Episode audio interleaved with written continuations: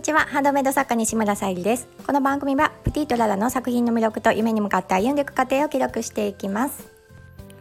はい、10月2日月曜日ということで今週も1週間始まりました。なんかねあのー、朝方すごく寒くなって何度か目が覚めたのであのようやく布団をね衣替えしようかと思っております。そしてあの歩いていて月がねまだ高いところにあったのでなんかね季節をすごく感じるなと思いながらあの今日ね10月に入って季節変わってきたなって感じました。はい、えー、今日のテーマが伝わる作品と心に響く作品というテーマでお話をさせていただきたいと思います。えー、本題に入る前にお知らせをさせてください。今日のあのテーマにも関わっています、えー、四日市市美術展覧会第50回記念ということで、えー、先月の9月30日から10月8日の日曜日今日はちょっと休館日になっているんですけども午前10時から、えー、夕方の5時半までですね、えーと、観覧無料で見ていただけます。私もあの出品しておりますがたくさんのねあの私も昨日見に行ってきて本当にねたくさんの作品が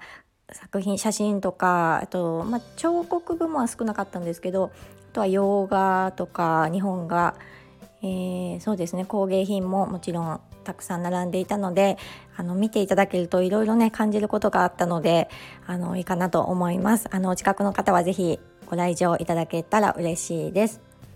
そしてあの10月の誕生石がトルマリンということで天然石のハーバリウムボールペンチャームをお選びいただける形で掲載させていただいております。ミンネクリーマベースにてただいま掲載しておりましてあの先日ちょっと私がね宝石のギフトをまだあの掲載がねちょっと遅れていてギリギリ10月1日、えー、に掲載させてもらうっていう昨日ですねあのことになったんですけどそれまでにちょっとね気にかけてくださっていた方からメッセージをいただきまして早速ねあのご購入もいただきましたこちらの方もあの合わせて販売ページ掲載させていただきましたのでまた見ていただけたらと思います。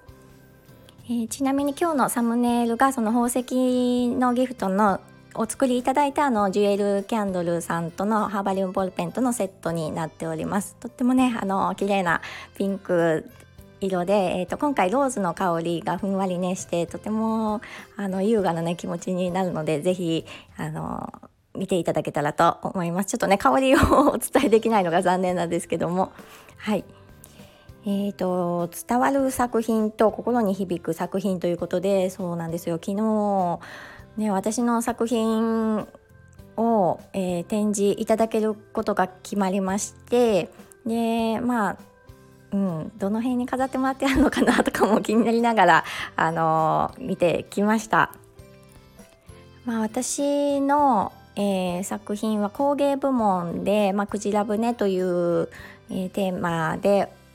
えー、作品を作りまして、えーとまあ、その思いとか、えどんな、まあ、作品もねもうあの終わってから公表しようかと思ってたんですけどまあ、えーと、昨日見に行った感じで もうあの早めにブログにもアップしようかなっていう 気持ちでいます。まあ、なぜならそのね伝わる作品と心に響く作品という今日のテーマの中でうーんとまあ客観的に自分の作品を見れたんですよね。でたくさんのねあの、まあ、一般の方限定でのえー、作品にはなるんですけども、まあ、あの審査審査員の方とか、まあ、プロの方もいらっしゃるのかな。その作品はあのまたなんだろう、えーと、飾ってはあるんですけどあそうそう今回その自分がいいと思った作品を番号で選ぶっていうのがあるんですがその審査員とかねあの、えー、プロの方の作品はもちろん、えー一般の方向けなので数字は入ってなくって応募はでき応募っていうか、まあ、審査はできないんですけどもまあその、うん、一般の方もそうですしその審査員の方とかプロの方の作品を見てああもうなんかもう率直に自分の作品を客観的に見てああこれじゃあ響かないなっていうのを感じました。あとはねあのー美術館とかいろいろねその絵が好きな主人と回っていた中でやっぱり主人の感想とかうん、その見方私との見方の違い、うん、その絵とか作品を見る、うん、見方の違いとかもすごくねあの面白かったなと思うしなるほどなっていう風に感じた部分がありました。で私はどうしてもねあの作り手っていうのもあってあの技術に目がいったりとかすることが多かったんですけど、まあ、主人はねやっぱり、うん、そのまあ作品その、まあ、技術もねそうかもしれないんですけど、うん、その伝わってくる、うん、この作者が伝えたいものは何なのかとか、まあ、想像をねかきたてるような作品をあの選んでいたりとかしてああなるほどなーっていうふうに感じました。ぱりねあのその見ていて作品のまあ、好みとかもありますしあの、ね、自分がどう感じるのかなので何が正しいとかっていうのはないかと思うんですけどとても参考になりました。であの作品の横にですね作品の説明カードみたいなのがあるんですけどあの私はどういう作品を作ったのかっていうのをまあ何行かに分けて書いたんですけどやっぱりあれだけ作品があるとそのカード自体も読むのがね一人一人大変なの大変になってきますし、うん、やっぱり、うん、伝えるのって作品がねメインなので、まあ、タイトルはねあってはいいいいと思ったんですけど、うんまあ、説明よりもやっぱりそれを見てどう伝わってくるかってすごく大事なんだなっていうふうに感じました。で今回ねあのあ私の作品はここに並べていただいただけでも本当にありがたいことだなと思いましたしあのねうん今回参加してみて本当に良かったと思ってます。あの客観視して見れたことあとは、まあ、審査する側としても、まあ、あのどのね写真部の部門ではどれが良かったかとか工芸部門ではどれが良かったかっていう選ぶ立場になった時にあ初めてなんか自分の作品も客観視できたなと思ったので本当に非常にねそういう面では良かったと思っております。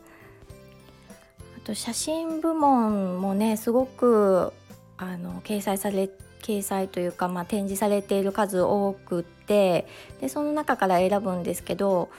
うんあのね、もちろん伝わってくる作品写真っていうのはうん、あの何を伝えたいかっていうのはあの、まあ、見た感じわかるんですけどやっぱり心に響く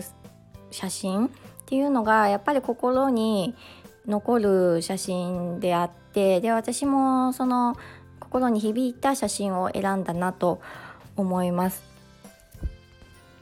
まあ、今回あの美術展覧会という形なんですけど、まあ、ハンドメイド作家としてやっぱり想像をねあの豊かにさせてくれるような作品っていうのがとっても大事だなっていうふうに改めてねまた気づくことができました。今回ねやっぱりあのうん、見ている側だけじゃわからないことってあるなって気づいたので本当にあの参加してよかったなと思います。はい、ぜひ10月ね8日までやってますのであの近くの方見に行っていただけたら嬉しいです。はい、では今日は、えーと、父の方の仕事が西村仏壇店という仏壇店を営んでいるんですがそちらの方もね、あのー、今週1回ですがえー、勤めているので今今日はですねその展示会があるということで、まあ、一般の方は入れないようなところにあの行かせていただけるのでちょっとねあのまたあのそういった世界も楽しみって言ったらあれなんですけど、うん、あの見てみたいなと思って、えー、行ってまいりたいと思います。そして、えーと、またね帰宅したら発送の準備などしていきたいと思っております。はい今日もちょっと長くなりましたが聞いていただきましてありがとうございます。プティートララさゆりでした。